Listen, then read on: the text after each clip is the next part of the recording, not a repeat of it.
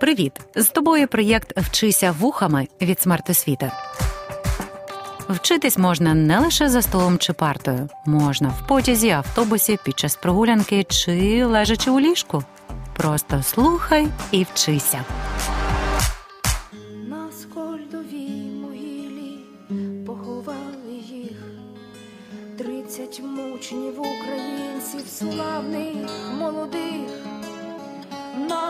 Скольдовій могилі український цвіт покривавій по дорозі намити у світ.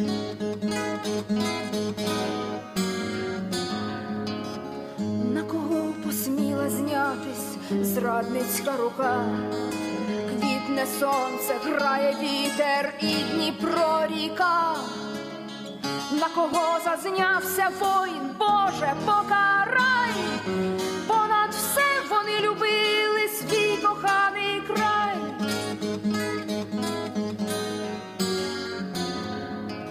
Вмерли в новім заповіті славою святих, на скольдовій могилі поховали їх, на скольдовій могилі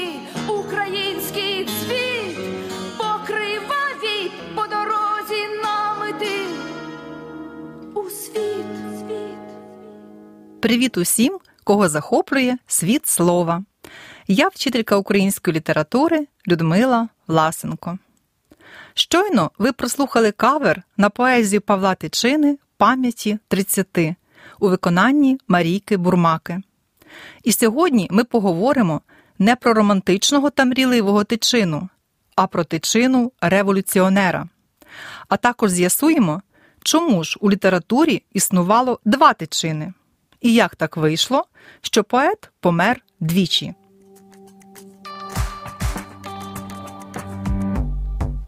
Митця вразила жахлива подія, що трапилася в 1918 році на залізничній станції Крути за 130 кілометрів від Києва. Кількасот юнаків із військової школи та бійців різних куренів вступили в бій з підрозділом Російської Червоної гвардії, який нараховував за різними даними від 4 до 7 тисяч бійців. П'ять годин юні воїни стримували багатотисячну армію ворога. Близько 30 юнаків потрапили в полон. Їх по звірячому катували, а потім стратили. Поховали полеглих студентів біля Аскольдової могили в Києві. Тичина присвятив їх пам'яті поезію. В Україні ж щороку, 29 січня, вшановують героїв Крут. А 1 березня 2022 року в Херсоні в Бусковому парку трапилася інша трагічна подія. Рашисти розстріляли з важкої техніки бійців територіальної оборони, які вийшли захищати своє місто лише з автоматами та коктейлями Молотова. Тоді загинуло близько 30 захисників, які намагалися зупинити танкову колону окупантів. Серед оборонців було багато юних хлопців. Тож і зараз, із різницею більше ніж у 100 років, українці щодня здійснюють подвиг у боротьбі з тим самим імперіалістичним монстром. Пам'яті 30 це громадянська лірика, вірш реквієм за юнаками, що віддали життя заради молодої держави. Поезія сповнена болю та розпачу, бо загинув український цвіт. Метафори квітне сонце, грає вітер і Дніпро ріка підсилюють цей біль, бо ніколи не здійсняться мрії молодих людей про щасливу Україну. Майбутнє рідної землі поет бачить нерадісним по кривавій по дорозі нам іти у світ. Ворогів тичина називає братовбивцями, використовуючи біблійний образ Каїна, який через заздрощі убив свого брата Авеля, за що був покараний Господом. Божої кари для вбивць просить і ліричний герой поезії. Він зараховує юнаків до біблійних святих і переконаний, що їх подвиг навіки війде в історію. Поезія має кільцеву композицію, бо починається і закінчується однаковими рядками. На Аскольдовій могилі поховали їх. Поезія багата на засоби виразності, епітети, славних, молодих, український цвіт, кривава дорога, коханий край, метафори, квітне сонце, грає вітер, рука посміла знятись, вмерли в новім заповіті, риторичні фігури. На Аскольдовій могилі український цвіт. Боже, покарай, на кого посміла знятись зрадника рука, на кого завзявся Каїн. Рефреном звучить рядок на Аскольдовій могилі. Поговоримо про символи твору, оскільки тичина поет символіст. Сонце в поезії можна трактувати як символ божества, осяяння, величі, а разом із тим і правосуддя. Вітер є символом духу, невловимості, руйнації і водночас оновлення. Священна ріка Дніпро символ України, її величі й нездоланності, кривава дорога нещасливе майбутнє. Пророчими виявилися слова поета, бо до свободи українців веде довга кривава дорога. Уявімо таку картину: сакральна атмосфера храму, лунають церковні гімни. Біля вівтаря в очікуванні стоїть наречений. Звучить заклик очиняти двері, бо йде наречена. Все завмирає в очікуванні, навіть замовкають хорали, урочисті пісні. Двері відчиняються, і входить молода. Раптом у храмі темніє, розгулюється нечиста сила, тобто настає горобина ніч. Наречена прямує до вівтаря, а за нею кривавий шлях. Урочиста церемонія вінчання перетворюється на криваве весілля, як у трагедії іспанського драматурга Федеріко Гарсія Лорки. Але насправді це алегорична картина української революції 1917-1921 років у поезії Павла Тичини Отчиняйте двері.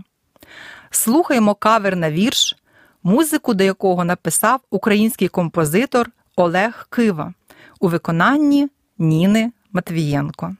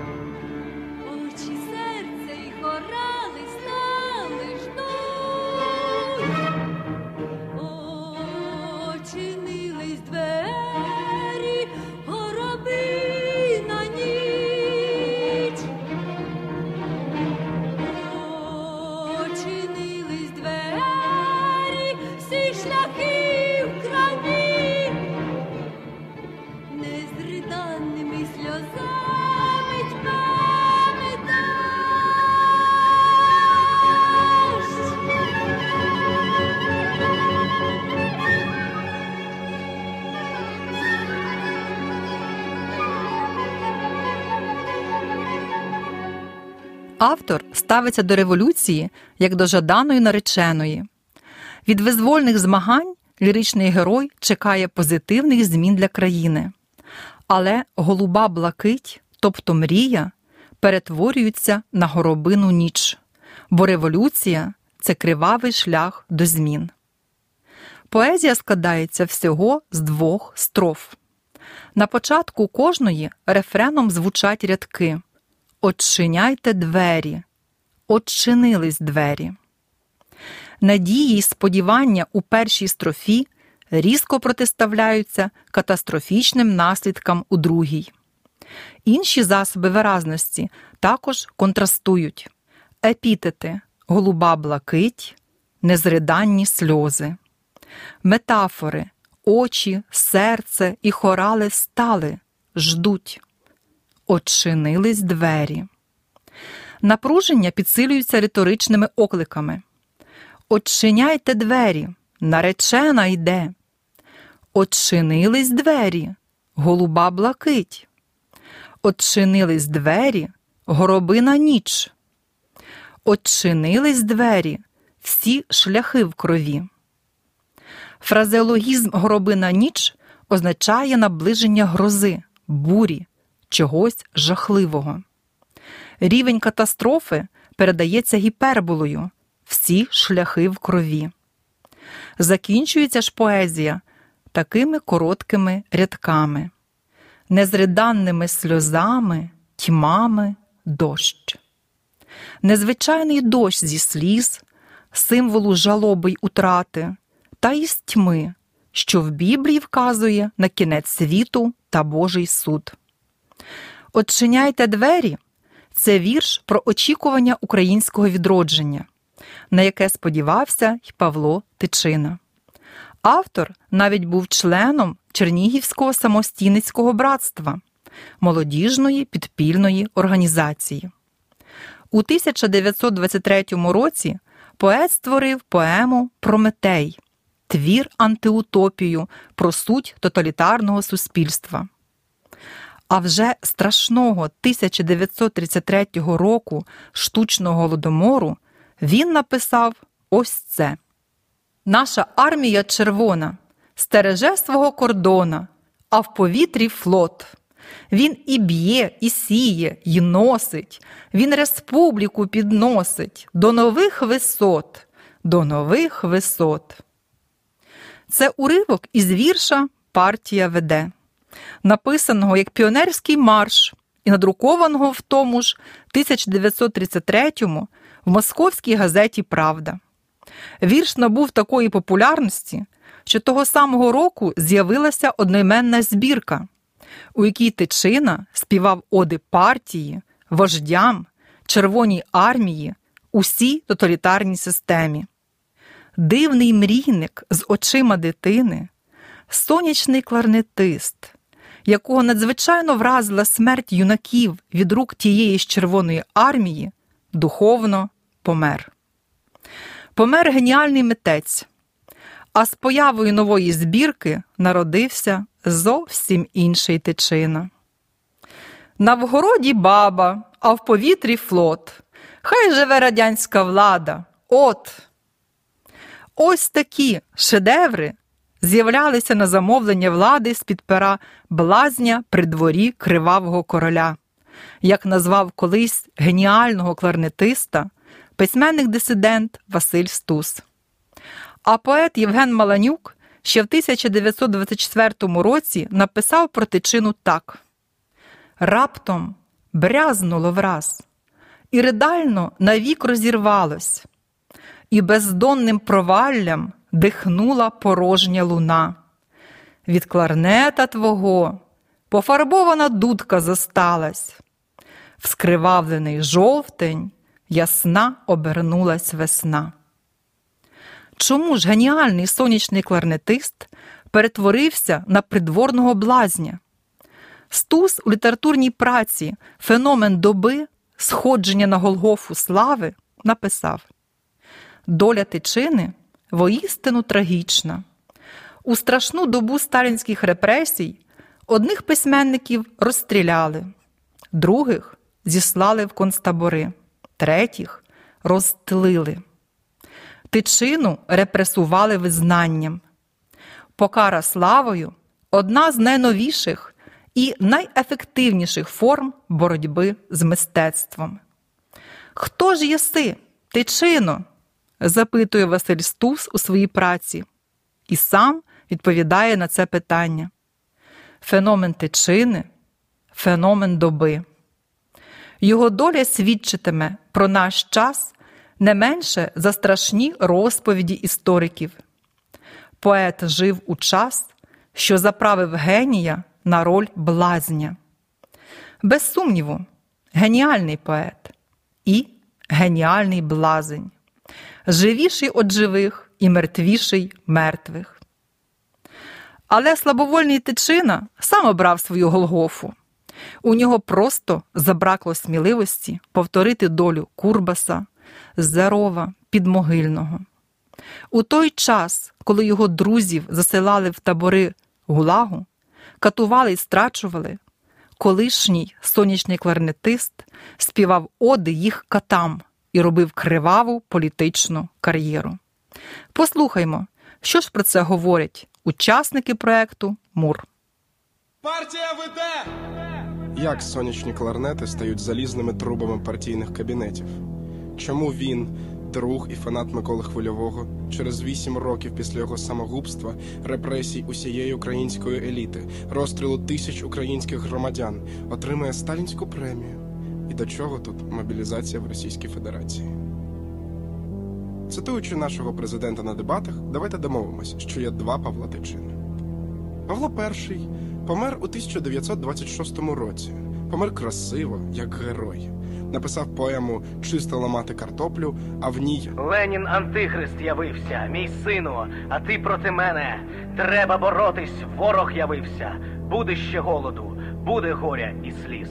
Ленін Антихрист засуджує партію, передчуває голод і страждання 30-х, навіть закликає до боротьби і єднання проти СРСР. Окрім цього, він був активістом УНР, музикантом, композитором. Його заслужено називали генієм вже після першої збірки, а вірші Тичини захоплювали душі мільйонів українців своєю повітряною поетичністю та революційною формою. Та взагалі, якщо чесно, він був королем, найталановитішим, найвідомішим, найулюбленішим українським поетом. І ось цей король Павло І, засудивши партію, злякався. Заарештували рідного брата, почалися репресії, погрози, прохання «Підпишіть, осудіть!» І він дав задню. Злякався, Все питав себе: ну а що я можу зробити? І поховав талант, кларнети, поезію, самовіддано почав строчити збірку. Партія веде. Євген Маланюк напише нашому Павлу І лаконічну епітафію. Від кларнета твого окровавлена дудка зісталась. Потім був Павло II. А Павлу II пощастило так пощастило. Яка жирна кар'єра, дивіться, автор гімну УРСР, голова Верховної Ради УРСР, депутат Верховної Ради СРСР, міністр освіти УРСР, лауреат Сталінської премії, кавалер цілих п'яти орденів Леніна. Респект тобі, Павлуша. Що ж треба зробити для таких приголомшливих досягнень? О, все просто. Зрадьте власні ідеали, друзів, перестаньте писати вірші, замовкніть і спіть на партійних зібраннях. Кивайте головою, коли Партія говорить. Павло Тичина II знав 15 мов, але на жодній з них не написав хоча б єдиного речення, єдиної статті, яка б засуджувала катів власного народу. Він став лялькою, блазнем, маріонеткою. СРСР десятиріччями використовувало його як символ. Бачите, той славетний тичина, той великий поет, і прославляє, і за нас. Наприкінці життя Тичину чекала абсолютно зневага від усіх представників сучасної літератури. Він навіть намагався таємно давати гроші молодим шістидесятникам Ліню, Стусу. Напевно, його замучило сумління, але не допомогло. Тяжко хворий, старий Тичина, зустрічаючи друзів і чуючи про їх літературні успіхи, сумно промовляв. А от моя творчість пішла за водою. Пішла Павлуша, її партія відвела. Так а до чого тут мобілізація? А все дуже просто. Ми постійно чуємо від хороших північних сусідів, ну а що ми можемо зробити? У нас тюрми, арести. В'язниця і арешти були і у Тичини. А ще були у Курбаса. Були у Шевченка і Стуса, у Підмогильного і Хвильового, у Плужника і Багряного. Але тільки Тичину ми хоронимо двічі. У 1967 році закінчився земний шлях тичини, а разом із тим завершилася і його 40-річна роль блазня. Але залишився живий голос сонячного кларнетиста. Слухаймо вірш Розкажи, розкажи мені поле у виконанні автора. А з вами була я, Людмила Власенко. Скажи, розкажи мені поле, чого рідко ростуть колосочки. Ой, дощів мені б треба, дощів, а не поту, бо той піт прилипа до брудної сорочки, як плугатор кінчає роботу. Розкажіть, розкажіть мені хмари, ви чого це тікаєте далі? То хіба ми нещасні та стомлені знаєм? Он вітри там женуться, кричать Ей ви, кралі, почекайте, бо ми вас кохаєм. Розкажи, розкажи мені, поле, що ж тепер нам з тобою робити? Ех, хіба це вперше? Така моя доля, хоч кукіль, та волошки я буду родити, все ж плугаторю є щось із поля. Проєкт Вчися вухами творить громадська організація Смарт Освіта за підтримки Educo Foundation.